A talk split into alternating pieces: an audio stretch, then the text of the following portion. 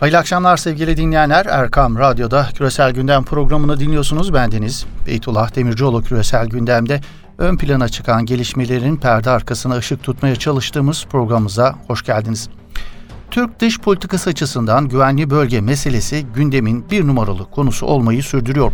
Malum güvenli bölge konusunda Türk ve ABD'li yetkililer uzun zamandır görüşüyorlar. Güvenli bölgenin tesisi konusunda bir mutabakatta sağlanmıştı. Bu mutabakat çerçevesinde Türk ve ABD askerleri Suriye'nin kuzeyinde havadan ortak devriyeler gerçekleştirdiler. Eylül ayının 8'inden bu yana ise havadan gerçekleştirilen ortak devriyelere artık karadan da katkı sağlanıyor. ABD korumasındaki bölgeye Türk askerinin girmiş olması önemli diplomasi başarısı olarak görülse de bu ortak devriyelerden Türkiye'nin istediğini aldığını söylemek pek mümkün gözükmüyor. Bir taraftan Türkiye ile diğer taraftan terör örgütüyle devriyeler gerçekleştiren, terör örgütüne silah ve eğitim desteğini sürdüren ABD dün de terör örgütüne 55 tırlık yeni bir silah sevkiyatı gerçekleştirdi. ABD'nin bölgeye ilişkin gizli ajantası olduğu artık çok net bir biçimde görülüyor. Amerika Birleşik Devletleri'nin güvenli bölgeden anladığı şeyin terör örgütünü Türkiye'den korumak olduğu, güvenli bölgeyle Türkiye'nin güvenliğini değil, terör örgütünün güvenliğini sağlamaya çalıştığı zaten uzun zamandır dillendiriliyor.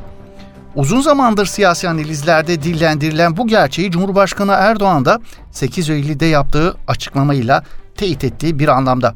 Cumhurbaşkanı Erdoğan'ın bir dizi açılış için gittiği Malatya'da güvenli bölge konusunda dikkat çeken cümlelerini bir kez daha hatırlayalım isterseniz.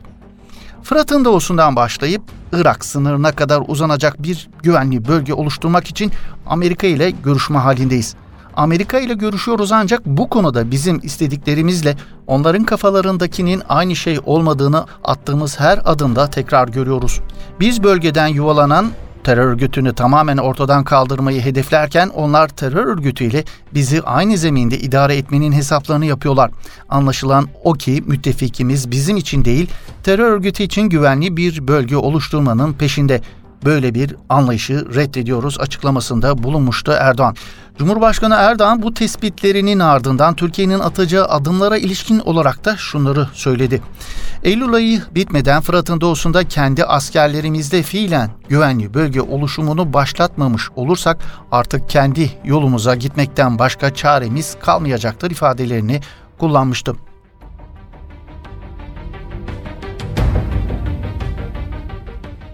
Evet güvenli bölge konusunda Türkiye'nin ABD'ye olan güvensizliğine ilişkin Cumhurbaşkanı Erdoğan'ın bu açıklamalarının ardından bugün de Dışişleri Bakanı Mevlüt Çavuşoğlu Karadağ Dışişleri Bakanı'nın kabulü sonrası gerçekleştirilen basın toplantısında yaptığı değerlendirmelerle Cumhurbaşkanı Erdoğan'ın dünkü açıklamalarını birazcık daha netleştirmiş oldu. Çavuşoğlu ABD'nin güvenli bölge konusunda attığı adımların Türkiye'yi tatmin etmediğini söyledi. ABD'nin bu adımlarını kozmetik adımlar olarak tanımlaması dikkat çekti. Dışişleri Bakanı bölgenin temizlenmesinin ulusal güvenlik meselesi olduğunun altını çizdi. Çavuşoğlu terör örgütünden bağımsız olarak hareket edemeyen bir müttefikten bahsediyoruz ifadelerini kullandı Amerika Birleşik Devletleri için. Evet tüm bunlar güvenli bölge konusunda Türkiye ile ABD'nin anladıkları şeyin çok farklı şeyler olduğunu bir kez daha ortaya çıkarmış bulunuyor sevgili dinleyenler. Güvenli bölge konusunda ortak devriyeler gerçekleştirilse de Türkiye ile ABD arasındaki hedeflerin farklı olduğunu belirtmemiz gerekiyor. Gerek Cumhurbaşkanı Erdoğan ve gerekse Dışişleri Bakanı Mevlüt Çavuşoğlu ABD tarafından Eylül ayına kadar gereğinin yapılmaması halinde bölgenin terör unsurlarından temizlenmesinin Türkiye'nin tek başına gerçekleştireceği vurgulanıyor. Eylül ayının sonuna kadar nelerin yaşanacağı merak konusu açıkçası. Türkiye'nin güvenli bölge konusundaki bu sert çıkışından sonra ABD'nin Avrupa Kuvvetler Komutanı Yardımcısı Tweety ve ABD Merkez Kuvvetler Komutan Yardımcısı Berguson'un soluğu Türkiye'de aldığını belirtelim. Suriye'de oluşturulacak güvenli bölge için Amerikalı heyetle uzun bir görüşme gerçekleştiriliyor şu sıralar sevgili dinleyenler. Peki bu görüşmeden bir netice çıkar mı? Açıkçası bu ziyaretten bir sonuç çıkması çok uzak bir ihtimal olarak görülüyor. Gözler 18 Eylül'de Amerika'da Birleşmiş Milletler haftasında Cumhurbaşkanı Erdoğan ile ABD Başkanı Donald Trump arasında gerçekleşmesi beklenen görüşmeye çevrilmiş durumda.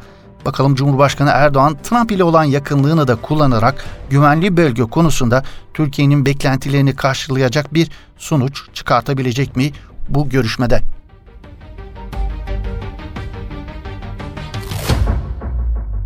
Güvenli bölge meselesi haricinde dünyada neler olup bitiyor özellikle Orta Doğu'da. Türkiye'nin bizim neden nükleer silahımız olmasın çıkışının ardından Suudi Arabistan'dan da uranyum çıkışı geldi.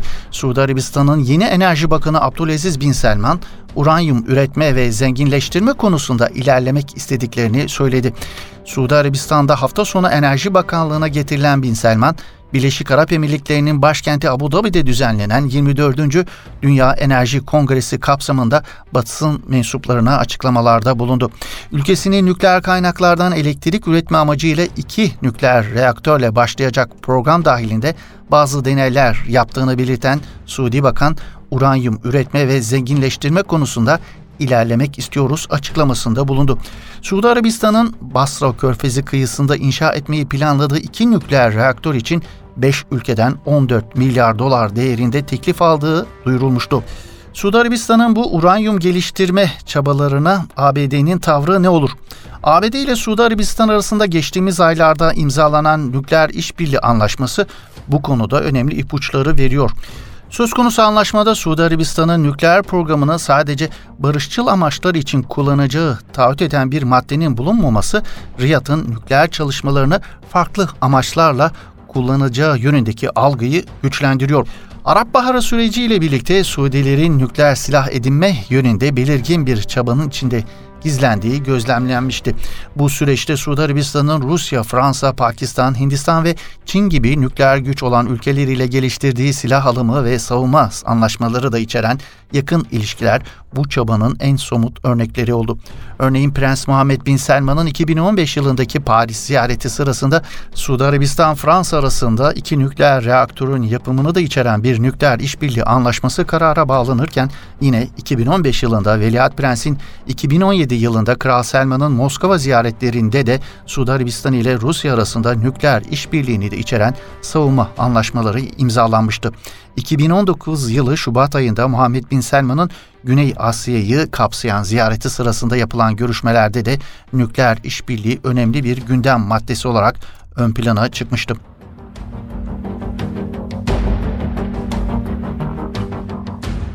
Yemen malum Orta Doğu'nun şu sıralar en sancılı bölgesi. Suudi Arabistan ve İran arasındaki vekalet savaşlarının en kanlısına sahne olan Yemen'deki insanlık dramını sonlandırmak için uluslararası camianın pek bir şey yaptığını söylemek mümkün değil. Ancak uluslararası medyada ABD'nin Yemen'deki savaşı durdurma çabalarına ilişkin bir takım iddialar dillendirilmiyor değil. Bu meyanda İngiliz medyasının ABD'li üst düzey bir diplomata dayandırdığı haberinde Yemen'deki çatışmaları sonlandırmak için İran destekli Husilerle müzakere yürütüldüğü yönündeki haberler dikkat çekici. Arapça web sitesi Şark ve Garb'ın baş editörü Abdülaziz Kilani'nin Middle East Eye'de yer alan değerlendirmesinde Amerikan yönetiminin Yemen'deki uzlaşı arayışının akan kanı durdurmaktan daha ziyade Trump'ın seçim yatırımı olarak görüldüğüne dikkat çekildi. Kilani'nin ABD'nin Husilerle yürüttüğü görüşmeler savaşı sonlandırmanın yolunu açabilir başlıklı makalesinde Trump'ın Yemen'deki barışı sağlayan lider olarak 2020'deki seçimlerde şansını artırmaya çalıştığı ileri sürülüyor. Abdülaziz Kilani'nin makalesinde şunlar dillendiriliyor. ABD yönetimi dünyanın en kötü insani krizine sebep olan Yemen Savaşı'na dahil olduğu konusunda halk öfkesinin farkında. ABD yönetiminin Suudi liderliğindeki koalisyona silah satışı ve Suudi Arabistan'ın Yemen'deki rolüyle ilgili kongre kararlarını engellenmesi yaygın bir öfkeye neden oldu. Suudi gazeteci Cemal Kaşıkçı'nın İstanbul konsolosluğunda katledilmesi, Washington'a Riyad'a desteğini çekmesi konusunda yapılan çağrıların sebeplerinden. Birleşmiş Milletler, ABD'nin, İngiltere'nin ve Fransa'nın Yemen'deki savaş suçlarında sivilleri bir savaş taktiği olarak açlıktan öldüren bir koalisyona istihbarat ve lojistik destek sağlayarak durumu daha da karmaşıklaştırdığını belirtiyor. Eğer yönetim Yemen'de anlaşmazlığın sona ermesine yardımcı olabilecek bir anlaşmayı güvenceye alabilirse Trump bunu kesinlikle seçim kampanyasında yem olarak kullanacaktır. Tespitinde bulunuyor Şark ve Garp isimli Arapça sayfanın editörü Abdülaziz Kilani.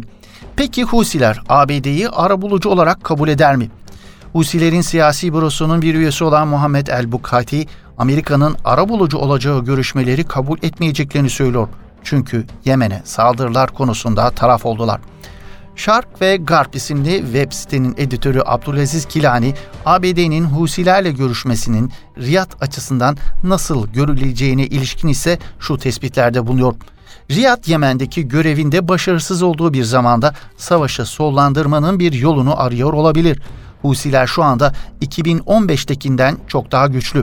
Bu arada koalisyon her zamankinden daha fazla bölünmüş durumda. Uluslararası alanda itibarını zedelemenin dışında Suudi Arabistan bu çatışmadan hiçbir şey kazanmadı değerlendirmesinde bulunuyor.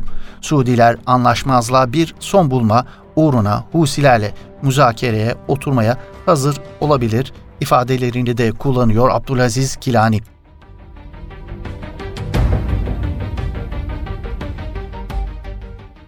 Putin'in imparatorluğu çöküşte. Rusya'daki yerel seçimlerde devlet başkanı Putin'e yakın adayların Moskova'da ciddi oranda oy kaybına uğramasını değerlendiren Alman gazeteleri seçim sonuçlarını bu ifadelerle değerlendiriyor. Frankfurter Zaytung'da yer alan yorumda Rusya'daki yerel seçimlerde devlet başkanı Vladimir Putin'e yakın adayların Moskova'da ciddi oranda oy kaybına uğraması mercek altına alınıyor. Muhalif çevreler hiçbir Rus kentinde Moskova'daki kadar geniş çaplı değil. Ancak Moskova emsalsiz bir vaka olsa da bu sonuç Putin rejimi için bir uyarı sinyali niteliğinde diyor Alman medyası ve bu yalnızca Rusya'nın tüm kararlarının başkentte verildiği son derece merkezciyetli bir yapıya sahip olmasından kaynaklanmıyor. Moskova'daki oy kayıpları Kremlin'in partisinin yara alabileceğini gösterdi. Rejim bundan bazı sonuçlar çıkaracak ve muhtemelen uyguladığı baskıyı artıracak yorumunda bulunuyor Alman medyası. Yine Alman medyasında yer alan bir diğer analizde Putin dünya sahnesinde ABD başkanı dahil olmak üzere diğer liderlerden daha güçlü gözüküyor. Ancak Putin'in kuvveti kendi ülkesinde düşüşte ekonomik, kültürel ve duygusal açıdan. Böylece Putinli ya da Putinsiz yeni bir Rusya için belirsiz umutlar yeşeriyor. Belki de Putin bu sonuçtan ders alıp kendisine çeki düzen verir. Örneğin Ukrayna ile yapılan esir değiş tokuşu uzun yıllardır Moskova'dan gelen en iyi haberdi. Değerlendirmesinde bulunuyor Alman medyası Rusya'daki yerel seçimlere ilişkin analizinde.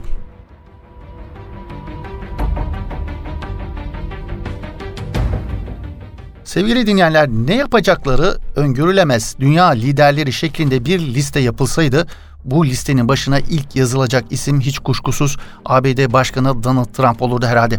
Trump bu yönüyle öylesine ön plana çıkmış ki kendi istihbarat örgütü bile ona güvenmiyor. Rus hükümeti içerisinde üst düzey bir görevi bulunan ve aynı zamanda ABD Merkezi İstihbarat Teşkilatı CIA adına çalışan bir casusun ABD Başkanı Donald Trump'ın devlet sırlarını ifşa edeceği endişesiyle geri çekilmesi Amerikan derin devletinin bile Trump'a olan güvensizliğini gösteriyor. CNN televizyonu ve New York Times gazetesinin haberlerine göre 2017'de Trump'ın Rus Dışişleri Bakanı Sergey Lavrov ile Beyaz Saray'da yaptığı görüşmelerde IŞİD'e karşı operasyonlara dair gizli bilgileri paylaşması sonucu Kremlin'deki casusun ABD'ye getirilmesi kararı alınmış. CNN ve New York Times haberlerinde söz konusu casusun yıllardır ABD istihbaratı için çalıştığı Rusya Devlet Başkanı Vladimir Putin ile de doğrudan bağlantısının bulunduğu ileri sürülüyor. CNN söz konusu casusun ABD'ye getirildiğini ancak yerinin ve kimliğinin açıklanmadığını ileri sürüyor yine. CNN'in haberinde Donald Trump'ın 2017'de Rus Devlet Başkanı Vladimir Putin ile yaptığı gayri resmi birebir görüşmelerin de istihbarat çevrelerini rahatsız ettiği, hassas bilgilerin sızması riskine karşı tedbirlerin gündeme geri getirildiği ifade ediliyor. CNN'e bilgi veren bir yetkili istihbarat çevreleri Trump'ın Rusya ile gizli bilgileri paylaştığı konusunda endişeliydi söz konusu casusun geri getirilmesi konusunda Trump ve birkaç hükümet yetkilisi bilgilendirildiği ifadelerini de kullanıyor. Beyaz Saray'dan CNN'in bu iddialarına ilişkin yapılan açıklamada ise iddialar tamamen asılsız da deniliyor bu arada sevgili dinleyenler.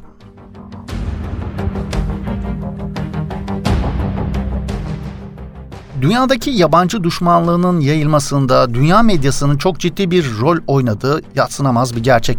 Amerika'da medya ve azınlıklar üzerine yapılan bir araştırmaya göre medyanın en fazla olumsuz haberleri Müslüman azınlıklar hakkında yaptığı belirlendi. Araştırmada ABD'de yayın yapan 4 ulusal gazetenin 2018'de azınlıklar üzerine yaptığı haberler ele alındı. New York Times, Washington Post, Wall Street Journal ve USA Today gazetelerinde Afrikalı Amerikan, Asyalı Amerikan, Hispanik, Yahudi ve Müslüman grupların geçtiği haberler incelendi. Toplam 26.626 makalede 9.032 ile en fazla Müslümanlar haberlere konu edilirken 6.499 defa Afrikalı Amerikalardan ve 5980 defada Yahudilerden bahsedildiği görüldü. Araştırmacılar her bir makalenin azınlıklar hakkında ne kadar olumlu ya da olumsuz olduğu konusunda sıfır noktasını baz alarak puanlama tablosu oluşturdu. Müslümanlar eksi 0.70 ile en fazla olumsuz haber yapılan grup çıkarken eksi 0.12 ile Hispanikler ikinci sırada yer aldı. Kültür ve eğitim kapsamlı haberlerin siyasi haberlerden çok daha fazla olumlu değerlendirildiği belirtilen araştırmada Müslümanların ise bu alanda öne çıkmadığı veya çıkartılmadığı işaret edildi. İncelenen makalelerde kültür alanında Müslümanlardan sadece %21 oranında bahsedilirken siyasi alanda ise %84 bahsedildiği görüldü. Araştırmacılar ayrıca Müslümanların haber yapıldığı makalelerde İslamofobi ve İslam karşıtlığı eleştirilerinin sadece %2 oranında geçtiğini kaydederken Yahudilerle ilgili makalelerde ise antisemitizmin %17 oranında kullanıldığının altını çizdi.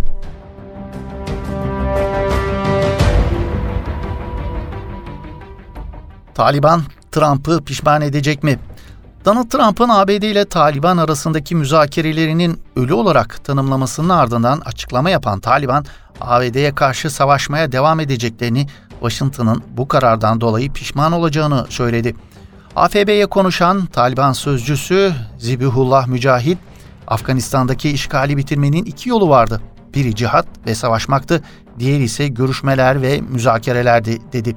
Mücahit eğer Trump müzakereleri durdurmak istiyorsa o zaman biz de ilk yolu seçeriz ve çok yakın bir zamanda onları pişman edeceğiz şeklinde konuştu.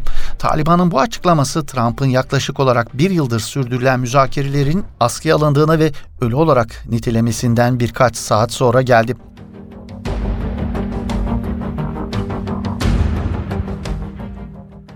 Evet sevgili dinleyenler bu haberimizle Küresel Gündem programımızın böylelikle sonuna gelmiş bulunuyoruz. Yeni bir Küresel Gündem programında buluşmak ümidiyle hoşçakalın.